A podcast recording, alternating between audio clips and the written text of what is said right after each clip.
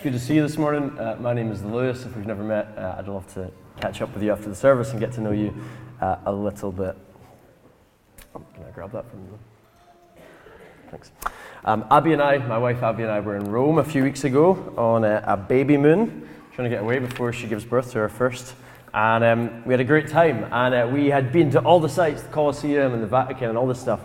And the weather wasn't great when we were there. And we're walking down the street and hailstones start to fall. And random side street in Rome, we think there's an open church, we're just going to go in, get some shelter from the rain. And we just thought, hey, a small church, we'll just take refuge in there. And inside of this random door, literally a random alleyway, it's just the most incredible church. On the outside, it's just a stone wall, but on the inside, it's made of gold. There's art on the ceiling, domes everywhere, there's all these wood carvings. The outside seemed so ordinary. We were walking past. If it hadn't started to rain, we wouldn't have even blinked. But it wasn't until we investigated, it wasn't until we stepped inside that the actual glory of the place was revealed to us. And John, in his account of Jesus' life, he's been inviting us to investigate the glory of Jesus that lies behind the kind of ordinary human exterior. We said in the first few weeks of our series in this glorious book that John just puts all of his cards on the table.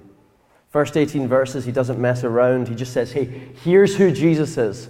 Here's what I have seen. And then he spends 20 chapters just unpacking what he's already said. Here's the cards he lays down in his prologue. Very simple, he says, Jesus is God become flesh. He's the Messiah, the revealed glory of God, through whom and in whom there is life for those who believe. That's John's gospel. And in a nutshell, that is the gospel of John. And he just teases that thread out for 20 chapters. And one of the ways he does that is through what he calls signs. Throughout the gospel, Jesus performs 7 signs that demonstrate his glory. They help us to step in off of the street and see the glory that lies behind the facade. This morning we come to the first sign of John's gospel, the kind of crescendo of the first set of stories that we've been working through. And it is a familiar story. Some of us are raised in church, know a lot about the Bible, and we feel like we've heard the story a million times. But God is inviting us this morning to step in off the rainy street, not just to see the kind of stone exterior, but to step in and see the gold, to see the glory.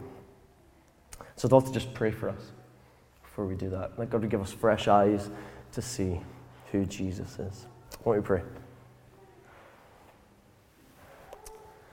Father, we thank you for your word. We thank you that when we mine it, we always find treasure, Lord. We always find the glory of God revealed in Jesus, Lord. That is what we want to see this morning. Would you open our eyes, Lord? We don't want to come away having just learned some Bible facts. We want to come away having seen and beheld the glory of God. Show us Jesus this morning, Lord. That's all we ask. In his name. Amen. All right, our passage begins like this. On the third day, a wedding took place at Cana in Galilee. Jesus' mother was there, and Jesus and his disciples had also been invited to the wedding. When the wine was gone, Jesus' mother said to him, "They have no more wine." The first century Jewish weddings were not like our weddings. When Abby and I got married 5 years ago, the most excruciating process was trying to know who was invited and who wasn't. Who do I really like enough to come? Who is my mum kind of trying to pressure me into inviting that I don't really like, but she likes? There's a limited number of spots at the table, right? The hall that we meet in tends to have 100 seats, and we can't exceed, and the caterer has a limit. And so we start to pick and choose who is worthy of attending. But at Jewish weddings, they didn't think like that at all. They would just cast a net. They would invite everyone they knew, and then they would invite everyone that they knew. It was a big community event. The whole town or village or region would sometimes be in attendance. You can imagine being the bride or groom, looking across the party, and you don't actually recognize some of the faces. So our mystery couple, they've kind of cast a net, they've invited the community, and the way that John words these opening verses suggests that Jesus himself is one of these guests of a guest. A couple of his disciples are from Cana, and John starts by saying Jesus' mum was invited. So maybe Jesus doesn't even know this couple to look at. Here's a couple that may have accidentally found themselves playing host to the Son of God. What a wedding. What's going to happen? They just, hey, everyone come, all of our friends. Our friend Mary's coming and she brings her son, the Messiah. And the build-up to the wedding in Jewish culture, the groom's job was to get everything ready. So a couple would get engaged, and then the groom would prepare a house for him and his bride. And he would prepare all of the food and the drink for the wedding. Once his preparations were done, the wedding could start and everyone would celebrate. You can imagine everyone in this room, plus all of our families and friends gathering in one big party, and you are responsible for feeding them all. There's a huge pressure on the groom in first century Jewish culture. The most shameful and embarrassing thing that could happen would be to run out of wine. What's a wedding without wine? The guests wouldn't just think, the party's ruined. No, they would think, this guy's not able to take care of his wife. He's not worthy to get married. And so when Mary approaches Jesus and says, they have no more wine, we want to hear her tone for what it actually would have been. Like dragging him to the side and whispering, Jesus, can you believe it? They've run it. He's run out of wine. What are we going to do? The party is in full swing, and any minute it's about to come crashing to a halt. We were at a wedding last summer when the catering took a lifetime. You know the feeling. Everyone's stomachs are grumbling. Everyone's getting itchy. It's horrible. The band is sitting over in the corner waiting to start. What a nightmare for this groom. Not just the party is ruined, but his reputation is on the line. Mary obviously feels bad for this guy, and she tells Jesus, she sneaks up and says, Jesus, we have to do something. We might expect Jesus to respond in a different way. Think, man, if I was the Son of God and could very easily turn water into wine, why would I respond by saying, women, why do you involve me? Women, why do you involve me? Let me just be clear. If I had ever called my mum woman, I would have been smacked around the back of the head. It seems bizarre. All she says is, Jesus, they're out of wine. She says, woman. Is Jesus being disrespectful? Does he not care about the wedding party? Does he not care about what his mum has to say to him? Well, we need to put ourselves in Mary's shoes to really understand this. Joseph doesn't get a mention in the story. We can presume that he has already passed away. She's come to really learn to trust in Jesus as her son, as the one who will care for her. Women needed a husband or a son to look after them in her culture, and she seems to have learned to look to Jesus to provide for her needs. And so with that in mind, I think she approaches Jesus, not saying, Jesus, my Lord, do a miracle. They've run out of wine. I think she says, Jesus, my son, I have a problem. Can you please solve it for me? Mary approaches Jesus not as Lord, but as Son. And Jesus, knowing what is just about to happen, the road that he is just about to start on, he rebukes her. This is a pattern all through John's Gospels. We see Jesus loves his mum deeply, but continually distances himself from her. It's a story where Jesus is hanging out and he's teaching, and somebody runs in and says, Jesus, your mother and brothers are outside. He says, who is my mother? Anyone who does the will of God. Jesus loves his mother, but he wants to distance himself from her in a way. Here's what he wants her to hear. Nobody, not even the mother of Jesus, gets to escape the reality of the lordship of Christ. He calls her woman to remind her, you are still a woman. You are still just a woman, not to demean her, but to let her know that he is more than just a son. He is the one before whom every knee must bow. None of us get to come to Jesus demanding things. Oh, Lord, I've known you for 20 years, so won't you just do this for me? No, he says, bow down. I'm Lord. Jesus follows up this statement with this.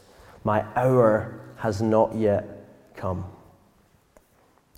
In John's Gospel, Jesus' hour is always referring to the hour of his death. Now, we'll come back to this, but put yourself in Mary's shoes again. Your son rebukes you and says, hey, I'm not just your son, I'm your Lord. And then he looks you in the eyes as though to say, you know where this road is going to lead. Mary was told when Jesus was conceived, a sword will pierce your heart also. Meaning there will come a day where you watch your son be crucified. Now imagine your son looks you in the eyes and says, if I perform a miracle here, you know where the road will end. We might even imagine some tenderness between mother and child. Are you sure? Are you ready for me to do this? Mary provides us with a stunning example of faith. Verse 5, do whatever he tells you. I love this picture. Mary is faced with the prospect of the death of her son at the end of this road, and she looks to the servants and says, do whatever he tells you. This is the pattern in her life. When the angel of the Lord came to announce to her that she would be pregnant with Jesus, she said, let it be done to me according to your word. Mary's life was a life given over in faith to the will and the word of God. Hey, I think if you're a Christian, that's the legacy that you want your life to leave as well. Her words challenge us. They're kind of directed at us through the centuries like a prophetic call. Are we willing to do whatever Jesus tells us? Are we willing to say, let it be done to me according to your word? Do you see him as he is? Not just as a man, not just as someone you've tacked onto your life, not just as a good teacher that helps you get through the week, but as the Lord. Are you willing to put your faith in his words and do whatever he tells you? Mary has stunning faith, and it's this faith that opens the door to Jesus' first public miracle. Have a look with me at verse 6 onwards. It says, nearby stood 6 stone water jars, the kind used by the Jews for ceremonial washing, each holding from 20 to 30 gallons. Jesus said to the servants, fill the jars with water, so they filled them to the brim. Then he told them, now draw some out and take it to the master of the banquet. They did so, and the master of the banquet tasted the water that had been turned into wine. I just want you to notice how simply this all happens. There's no flash of light. There's no abracadabra. There's no theatrics. There's no attention seeking. Do this, he says. And they do. And everything changes. All they have to do is fill some jars with water and take them across the room. Frederick Dale Bruner writes this on this passage. He says, we do simple things like trustingly obey. He does saving things, like rescuing a wedding party from shame. We do simple things, and he does saving things.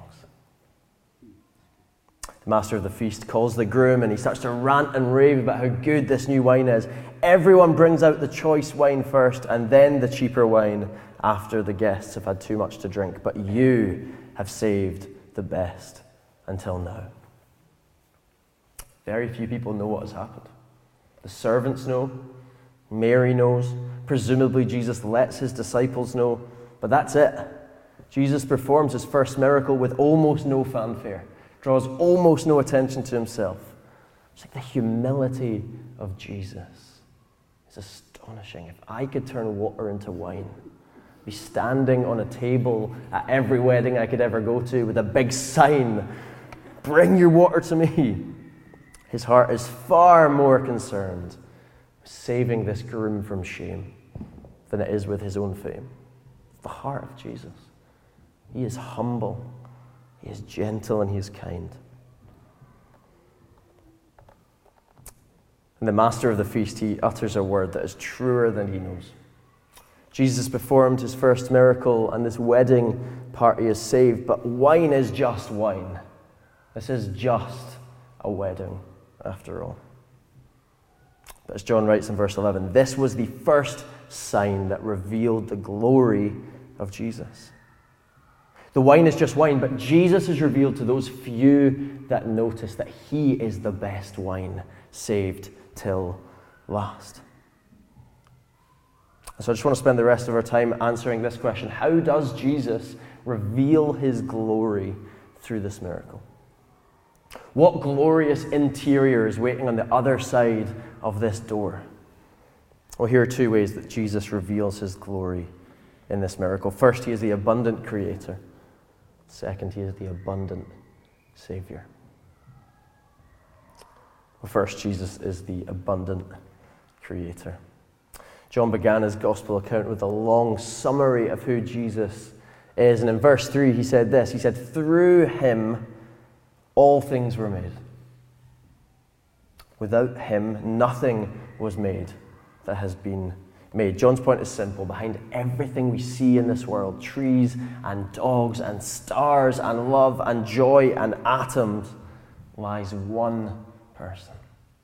If you were to peel back the layers of the universe like an onion, at the center you would find that the source of all things is Jesus. That's John's claim, and he offers us this miracle as a kind of first proof of that claim. The first thing to say is that for Jesus, this is nothing extraordinary.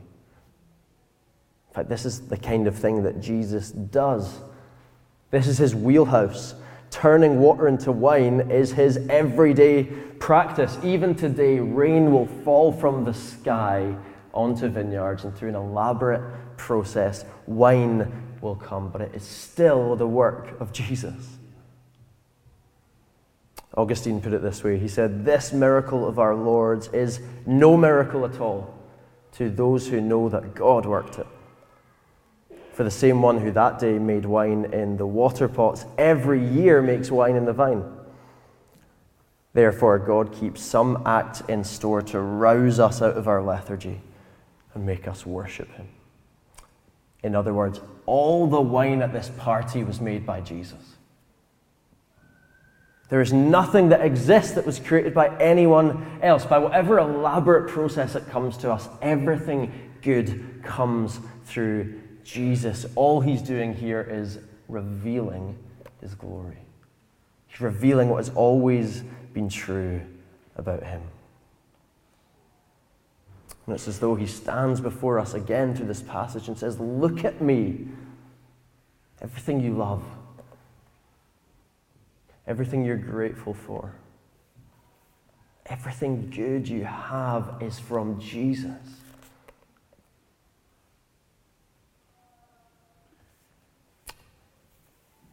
Maybe you're not a Christian here, but you're into kind of practicing gratitude. This is what a common thing today to say, I'm going to start my day with gratitude. Gratitude, the feeling we have when we have a great meal and we think, oh, thank you, that was so good. That is Jesus' hard wiring into your brain to remind you about him. It's the coding deep within you that means you can't fully forget him. It means that when you have a flat white, you can't help but subtly praise Jesus. Who are we praising? When we sit in the morning and say, what am I grateful for today? It's Jesus that is the source. And we can't help it. Whether we know it or not, we every day find ourselves praising Jesus because he is the maker of all good things. But John is doing a bit more than that. He's not just creator, he's the one who brings a new creation. We've been kind of teasing for a few weeks that John is crafting something of a new creation week in these opening chapters. He's told us who Jesus is, and then he takes us on this week-long journey through Jesus' first steps in life and through his kind of calling of his first disciples. And each story, John has said, the next day, Jesus, and so on. And the beginning of our passage today, he says, on the third day, there was a wedding. And the third day from the last story that John is told is the seventh day of this new week. And so here is Jesus, the creator God, the one who is from the beginning, who made all things and sustains all things, doing what he has always done, but doing it again. In Genesis, on the seventh day, the creation week culminates in God sitting down and saying, behold, this good creation. Again here, Jesus turns water into wine. He isn't just reminding us of Genesis. He's creating a whole new thing. He's doing something brand new in the world. That's what John wants us to see. Jesus is a new creation. See, wine throughout the Bible is a symbol of God's goodness and the joy that we have in response. The prophets use wine as a picture of God's people one day living in peace and joy. For the prophet Isaiah, wine is a symbol of the abundant life that God really offers us. Here's what he wrote in Isaiah 55. It says, come, all you who are thirsty. Come to the waters, and you who have no money, come, buy and eat. Come, buy wine and milk without money and without cost. Isaiah looked forward through time and said, something new is coming. And now Jesus says, here I am. Jesus is announcing that in his coming, a new world of joy and fullness is born. In Jesus, everything changes. Comes to remake all things and promises that one day this world, in all of its brokenness, by his hand. That doesn't just mean that we can look at Turkey and Syria and say, Lord, thank you that one day that won't happen anymore. That is true, praise God. But it also means that you can look at yourself. Say, thank you, Lord, that you can remake me. The Jesus who created everything in the beginning has the power to remake your life from nothing. That leads us on to the second way that Jesus' glory is revealed here. Yeah, he's the abundant creator, but he's also the abundant savior. G.K. Chesterton was a Christian writer who lived in the early 1900s, and about 1906, a London newspaper put out a request for people to write an article answering this question: what is wrong with the world? Now, I wonder how you would answer that question. If you were given free rein to get an article in the Sun, what is wrong with the world? What would you write? Maybe you would write about income inequality, discrimination. G.K. Chesterton responded by writing the editor a brief letter. I just want to read you the whole letter. Here it is. He says, Dear sirs, regarding your article, What is Wrong with the World? I am. Yours truly, G.K. Chesterton. I am. Chesterton had the chance to address any hobby horse he wanted. He'd go wax lyrical about any political issue, and instead he chose to point the finger at himself. Why? Because he understood what the Bible teaches. The problem at the heart of our world is sin. The problem is that you and I have willfully chosen to reject this God of creation, chosen to disobey his commands, and the consequences are tragic. We said earlier that wine is a representation of all the goodness of God. And so when Mary comes to Jesus and says, they have no wine. We're supposed to hear something more than just, oh, this wedding party isn't going very well. This world is running on empty. This world has no wine. Our willful disobedience of the Creator means that the whole world has gone off kilter. G.K. Chesterton was right. What is wrong with the world? Me. You. Our sin is what is wrong with the world. Here's the reality. We are all sinners in need of grace. Things have been done by you and to you that have broken your soul. I'm not saying that because I've snooped on your WhatsApp. I've gotten some dirt on you. I'm saying it because it's true of every person in here, of me and of you. And so John records a detail that is supposed to tip us off to something profound about Jesus. Look at verse 6 again. We're tipped off to the fact that the jars that Jesus fills were for Jewish rites of purification. Now, for Jews in this day, almost anything would make them unclean before God. Jewish priests had to wash before entering the tabernacle. The book of Leviticus prescribes various kind of washings for ordinary people to perform so that they can deal with this kind of ritual uncleanness. But somewhere along the line, God's people thought that they could actually make themselves clean this way. That they could actually deal with the problem of sin by cleaning themselves on the outside with sacrifices and rituals. Jesus rebukes the religious leaders of his day. He says, you're like graves. You're pretty on the outside, flowery, but on the inside you are all bones. He says, you're like a cup that has come out of the dishwasher. The outside might be sparkling, but inside something grimy has got stuck. Just like the ancient Jews, we believe that we can solve the longing and sin in our lives by just cleaning the outside of the cup. By doing enough good deeds, by getting our lives together or making sure we're not just as messed up as the person over there.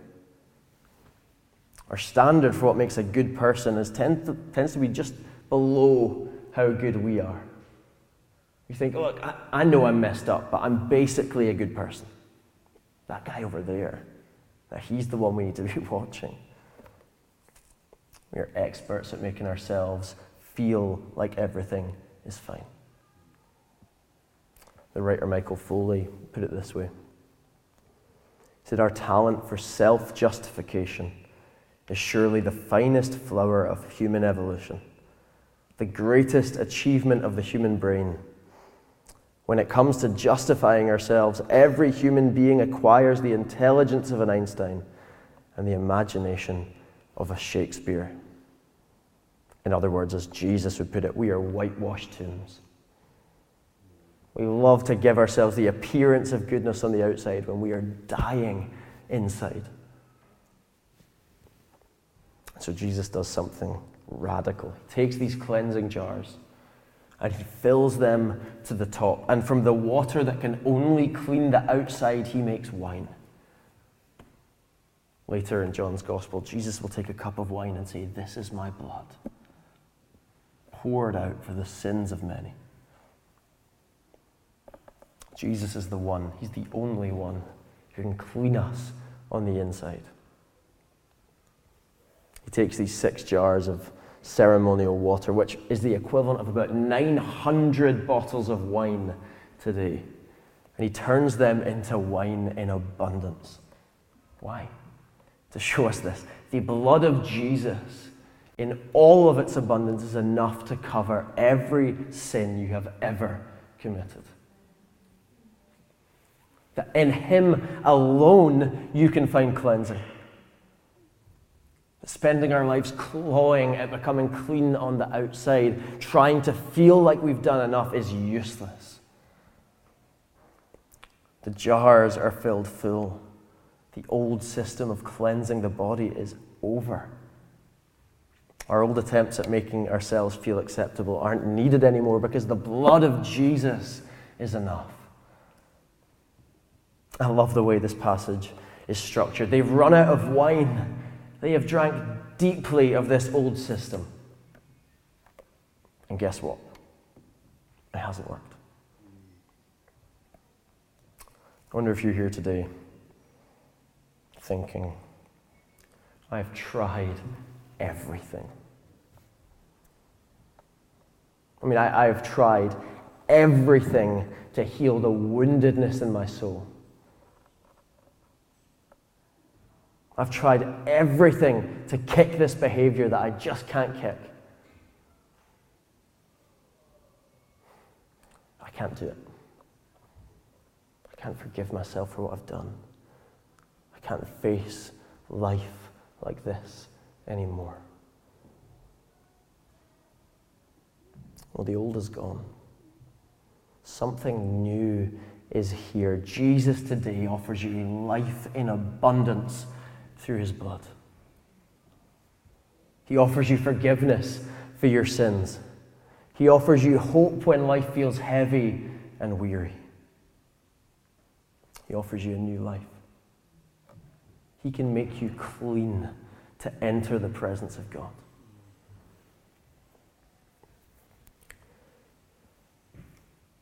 I became a Christian at 19 years old. All of this means that the Lewis Cameron that lived for 19 years, who attempted to justify himself and clean up the mess in his soul with all kinds of nonsense, he's gone. He is dead. In his place, something new. New wine, a new creation.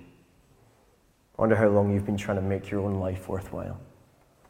If you're a Christian, how often do you revert back to trying to justify yourself? To cleaning the outside of the cup while the inside is filthy. We say, Lord, look at my good deeds.